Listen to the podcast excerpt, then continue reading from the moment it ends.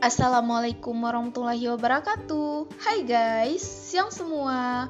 Akhirnya podcast pertama saya muncul juga hari ini. Kenalin, saya Sylvia Lisarani.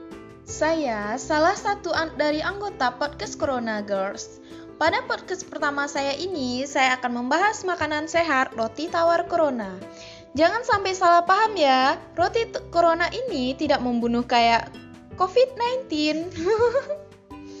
roti tawar corona di sini untuk melengkapi gizi kita karena roti ini termodifikasi dengan kacang koro dan buah naga loh.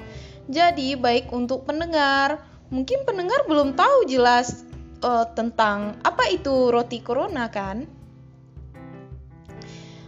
Apa yang dimaksud dengan roti corona? Yaitu roti yang dicampur dengan kacang koro dan buah naga. Gimana rasanya? Di sini saya akan berbagi tentang roti corona. Saya sebenarnya tidak begitu ahli dalam menginformasikan suatu produk baru ini, tapi saya tertarik akan roti tawar satu ini dan saya juga ingin menerapkan gaya hidup sehat ya. Salah satunya dengan sarapan roti tawar corona.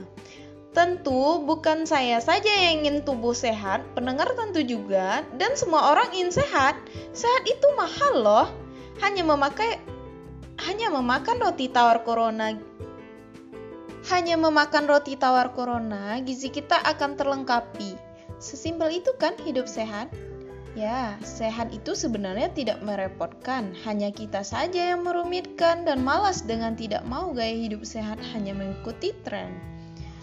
Sebenarnya, tidak hanya cukup dengan roti tawar corona ini saja, pendengar bisa sehat dengan sesuai dengan pola makan, minuman, dan olahraga baik, dan tidak sembarangan dalam memilih makanan dan minuman. Di sini sudah ada roti tawar corona yang akan memenuhi makanan pendamping pendengar. Saya sebut roti corona saja ya. Sebenarnya roti corona ini sama saja dengan roti tawar lainnya hanya saja roti tawar ini dimodifikasi kacang koro dan buah naga yang memiliki manfaat yang luar biasa untuk gizi kita. Kacang koro ini mengandung protein, karbohidrat, dan serat. Jadi, fungsi kacang koro di sini sebagai penambah nilai gizi pada roti corona. Sama-sama kita ketahui ya, roti tawar corona ini biasanya tinggi akan karbohidrat.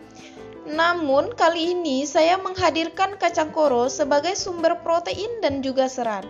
Untuk buah naga di sini yang dimodifikasi pada roti ini, penambahan warna pada roti tawar yang dibuat agar roti tawar ini lebih cantik dan unik.